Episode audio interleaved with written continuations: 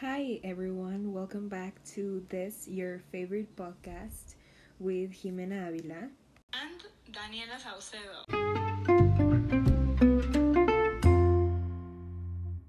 Today, we're talking about Chilanga Banda, which is a song that was written in 1994 by Jaime Lopez, Manuel Aguilera, and a group named La Barranca.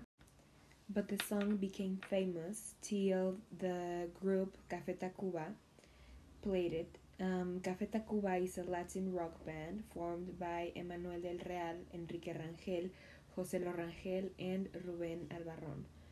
The band gained popularity in the early 90s.